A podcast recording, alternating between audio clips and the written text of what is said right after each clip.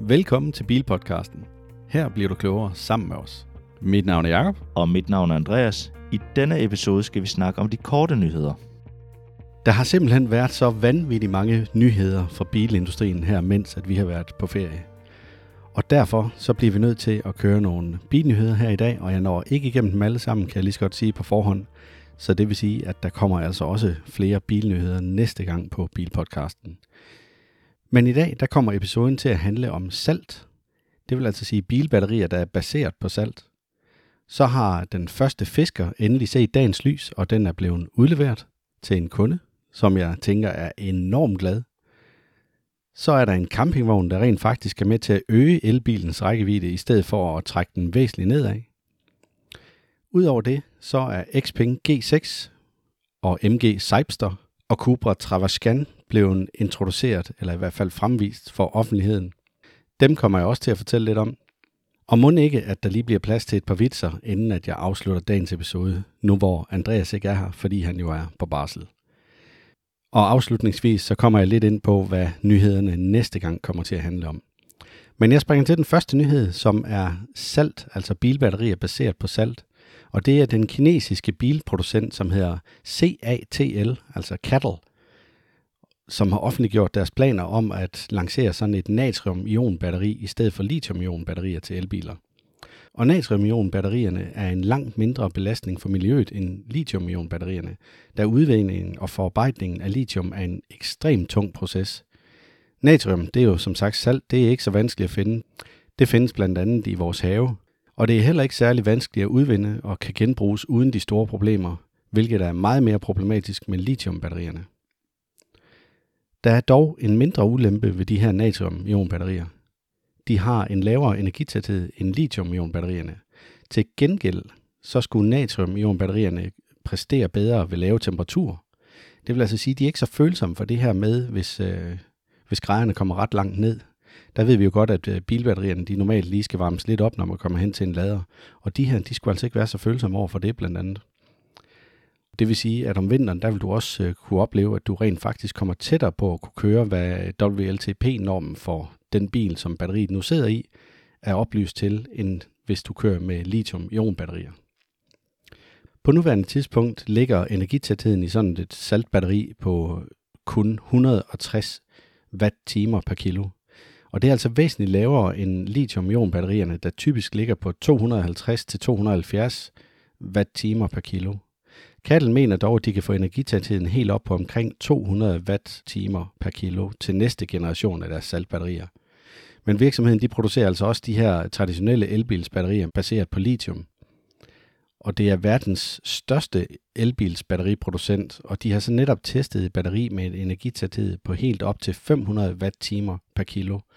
Det er altså noget mere end Teslas 400 watt-timer per kilo, som de var fremme med her i medierne for et stykke tid siden, og det lader altså til, at de nu er ved at overhale Tesla, i hvert fald inden for teknologien på batterierne. Kattel mener, at netop på grund af den her langt billigere pris på natrium-ion-batterierne, vil det være realistisk at få prisen på en elbil ned på omkring 20.000 euro. Det er altså knap 150.000 danske kroner. Og de her natrium-ion-batterier vil blive brugt i mindre elbiler, hvor krav til rækkevidden og ikke er så vanvittig. Altså det, den er ikke strengt nødvendig, hvis du kører i en mindre bil. De fleste mindre biler er jo bil nummer to, og så har man en større bil til et længere kørselsbehov. Men det kommer selvfølgelig an på, hvordan at familieøkonomien er skruet sammen osv. Natriumionbatterierne, altså saltbatterierne, kan desuden lades op fra 10 til 80% af kapaciteten på omkring 15 minutter i lynlader, og Volkswagen og deres kinesiske datterselskab Anhui har allerede planlagt, ifølge deres Beagle, at anvende de her øh, saltbatterier i deres kommende ID1 og ID2 modeller. Saltbatterierne er ikke nogen ny opfindelse. Der har faktisk været forsket i dem siden 1970'erne. De er dog blevet overhalet af de her lithium-ion-batterier, fordi at de var meget mere energieffektive. Men på grund af de her stigende priser, der er på mineraler, og det, at vi som mennesker er blevet lidt mere miljøbevidste, det gør altså, at der lige pludselig er interesse for saltbatterier en gang til. Natriumionbatterierne minder i egenskaber om LFP-batterierne. Det er dem, som Tesla benytter i deres billigste modeller, og som Ford i høj grad vil bruge fremover. LFP-batteriet er en forkortelse for lithium, jern og fosfat. Så det er altså det, at den teknologi, den bygger på. Som afrunding på den her nyhed vil jeg lige komme med en bonusinfo, og det er, at den amerikanske virksomhed Argon har annonceret et lithium AIT-batteri med en energitæthed på helt op til 1200 watt-timer per kilo. Det er dog ikke klar til masseproduktion endnu, men når det kommer på gaden, så skal jeg da lige love for, at der kommer til at ske noget med rækkevidden på vores elbiler.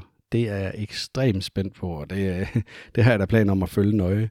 Men jeg ved endnu ikke rigtigt, hvad den teknologi den er bygget på, og jeg ved heller ikke, hvor energi- eller miljømæssigt tungt, at batteriet det er at producere.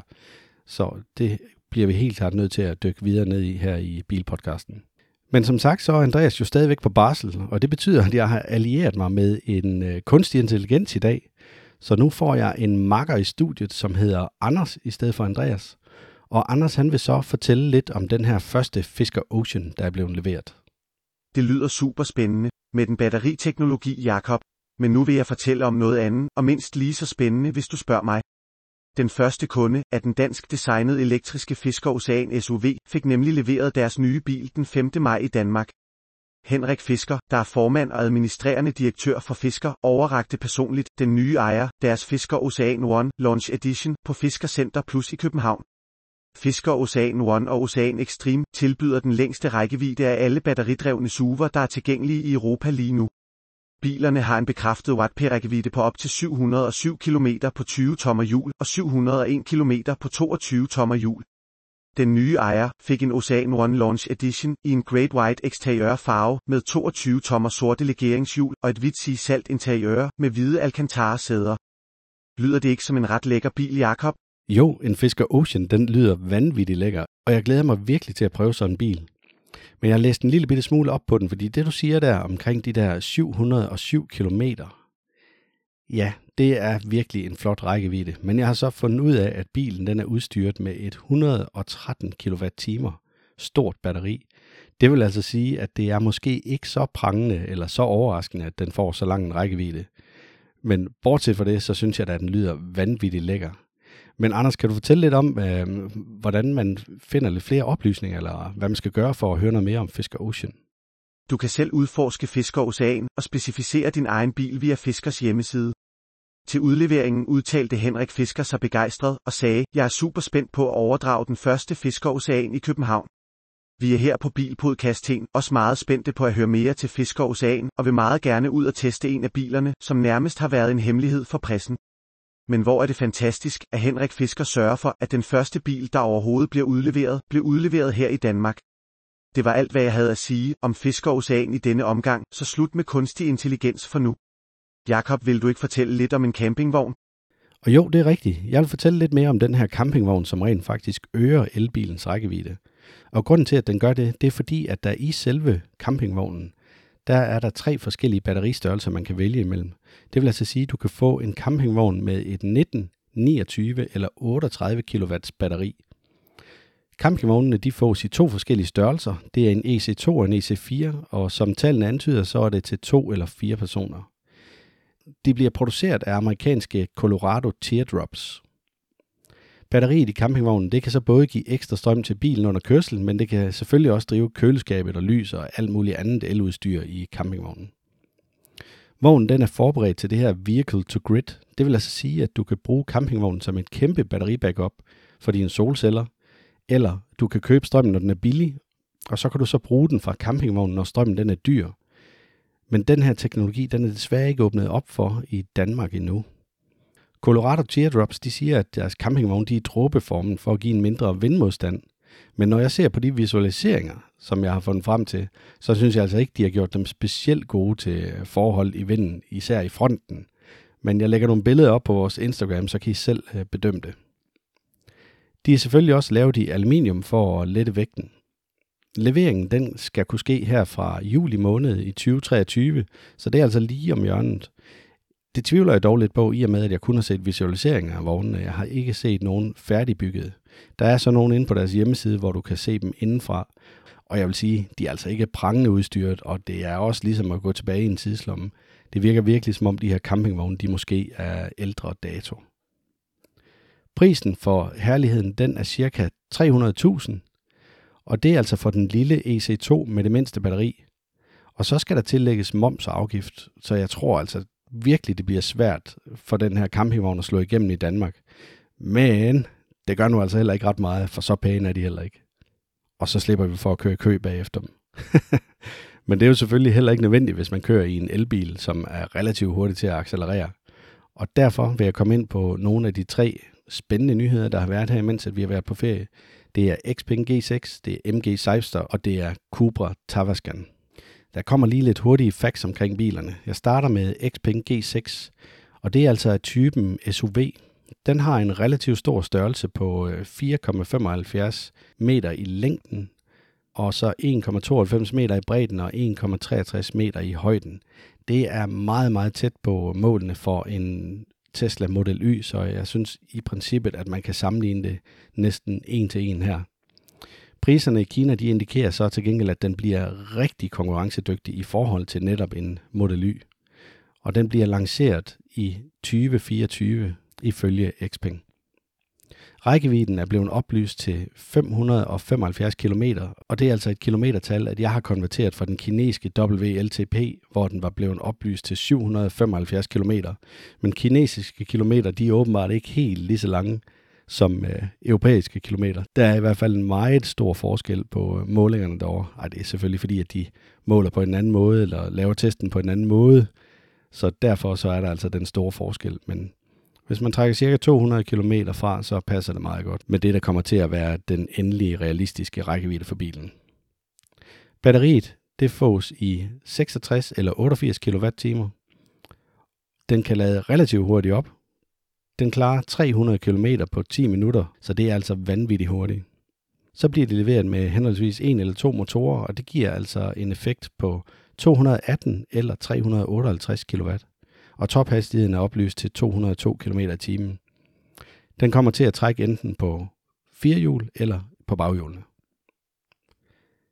Cobra Tavascan er også en SUV. Den måler til gengæld 4 meter og 64 i længden og 1 meter og 86 i bredden, og så er den 1 meter og 60 høj.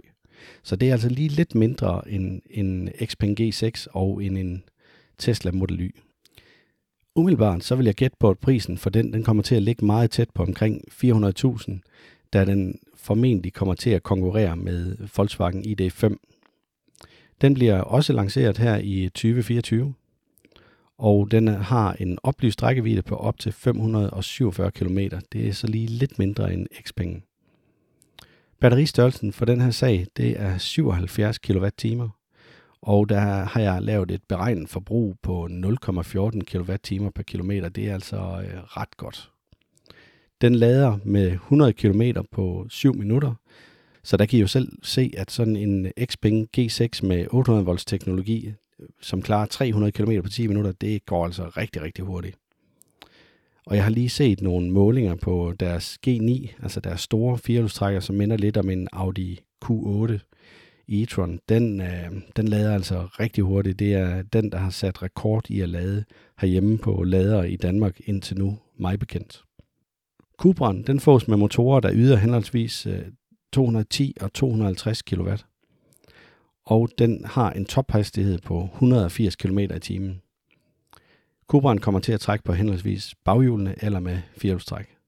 Og så skal det lige siges, at den her Cobra, den ser altså bare vanvittigt godt ud. Og især indvendigt i kabinen, der er der altså virkelig sket noget. Jeg synes, den ser meget mere lækker ud end en ID5'er indvendig, men det er jo selvfølgelig en smagssag. Men jeg synes, I skal gå ind og kigge på billederne. Jeg lægger nogle billeder op på vores Facebook-side, så I lige har mulighed for at se på dem.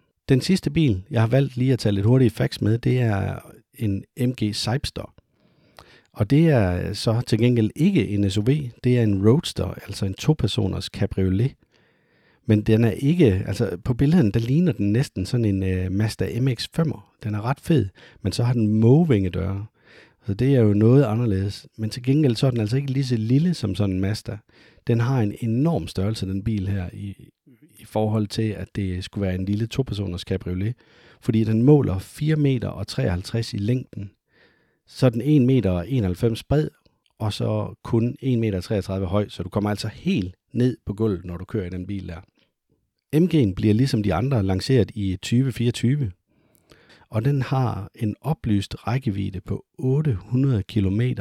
Men det er altså oplyst for et par år siden i forbindelse med, at de viste en prototype frem af bilen. Så spørgsmålet er, om det stadigvæk holder. Udover det, så er de meget sparsomme med oplysningerne. Men den fås dog i to motorvarianter, hvor den henholdsvis yder 230 og 400 kW effekt. Der er ikke nævnt noget som helst om tophastigheden, men til gengæld så siger de, at cirka 3 sekunder vil det tage at køre fra 0 til 100. Og det er det, at der blev oplyst igen dengang, hvor prototypen den blev vist frem. Bilen den kommer til at trække på baghjulene eller med firehjulstræk. Og som sagt tidligere, så kommer der altså nogle billeder op af de her biler, både på vores Instagram, men også på vores Facebook-side. Her på faldrebet, så er der jo lige blevet plads til de her vitser. Så nu, hvor vi har vores vært Anders med kunstig intelligens på besøg, så skal han jo næsten få lov til at fortælle et par vitser, som handler lidt om kunstig intelligens. Ja selvfølgelig Jakob, det kan jeg sagtens gøre. Jeg er en sand mester til at fortælle vittigheder. Men for ikke at træde nogen over tæerne, har jeg valgt to vitser, så går det ud over begge køn. Den første kommer her. Hvad kalder man en mand, der har mistet 95% af hans intelligens? Skilt. Ha ha ha ha ha, var den ikke god? Her kommer nummer to. Hvad kalder man en blondine, der farver sit hår brunt? Kunstig intelligens. Hi hi hi hi, min kunstige intelligens fortæller mig, at man skal grine højlydt i håb om, at der er nogen, som vil grine med. Ja, Anders, jeg ved nu ikke rigtigt, det der med at grine af sin egen vitser, det har nu altid været sådan lidt et no-go fra min side af. Men næste gang på Bilpodcasten, så har vi fundet flere spændende nyheder til at der vi er kommet noget bagefter her over de sidste 14 dage. Der er blandt andet kommet en nyhed ud omkring genoplivning af gamle lithiumbatterier, som jeg har planer om at dykke lidt ned i. Og så er der gået et rygte om en Saab elbil, som jeg regner med at følge op på. Udover det, så sker der med garanti også noget her i løbet af den kommende uge, så der bliver noget andet der, vi også lige kan følge op på til de næste bilnyheder fra Bilpodcasten. Vi håber, at du er blevet klogere sammen med os. Det var de korte nyheder for denne gang. Fortæl dine venner og bekendte om Bilpodcasten. Kør forsigtigt derude.